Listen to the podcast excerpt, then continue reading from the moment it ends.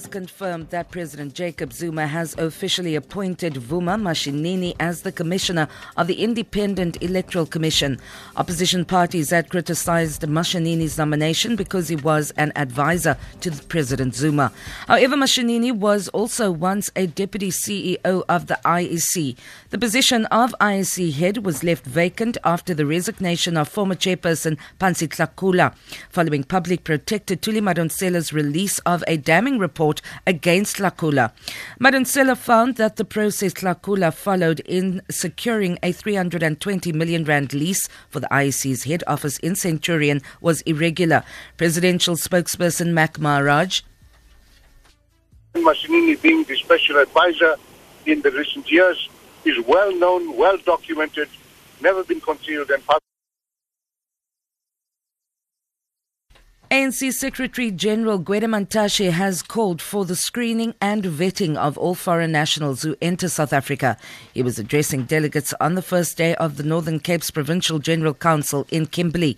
Mantashe has reiterated his call for the establishment of refugee reception camps. The PGC, which started earlier today, will end on Sunday. Mantashe says the camps would help reduce the high number of illegal foreigners in the country. Refugee reception camps camps. Those camps should be used to ensure that everybody who comes to South Africa gets registered. That person should be screened. That person gets vetted so that we must know who comes to our communities and deal with the problem that we know. So that communities must be aware who they are. Uh, I know that uh, that idea has been attacked uh, viciously.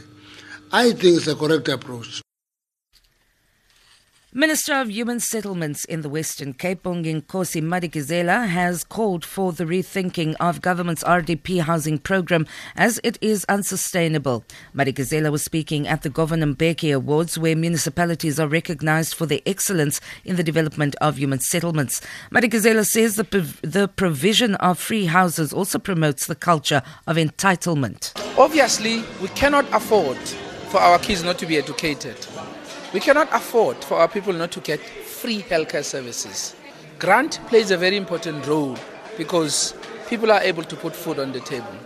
If we were to make a choice as government, can we really continue, you know, providing so many free services? And that is why I'm saying at some point as government, we have to make a hard choice the Israeli government has denied Higher Education Minister Blade Nzimande a visa to travel to Palestine.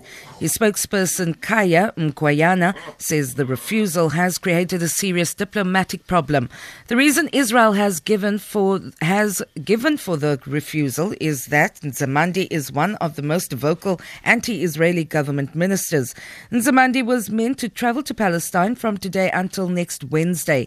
The trip was intended as a follow-up visit to promote collaboration in research between the University of Johannesburg and institutions in Palestine. For Good Hope FM News, I'm Vanya Klitschko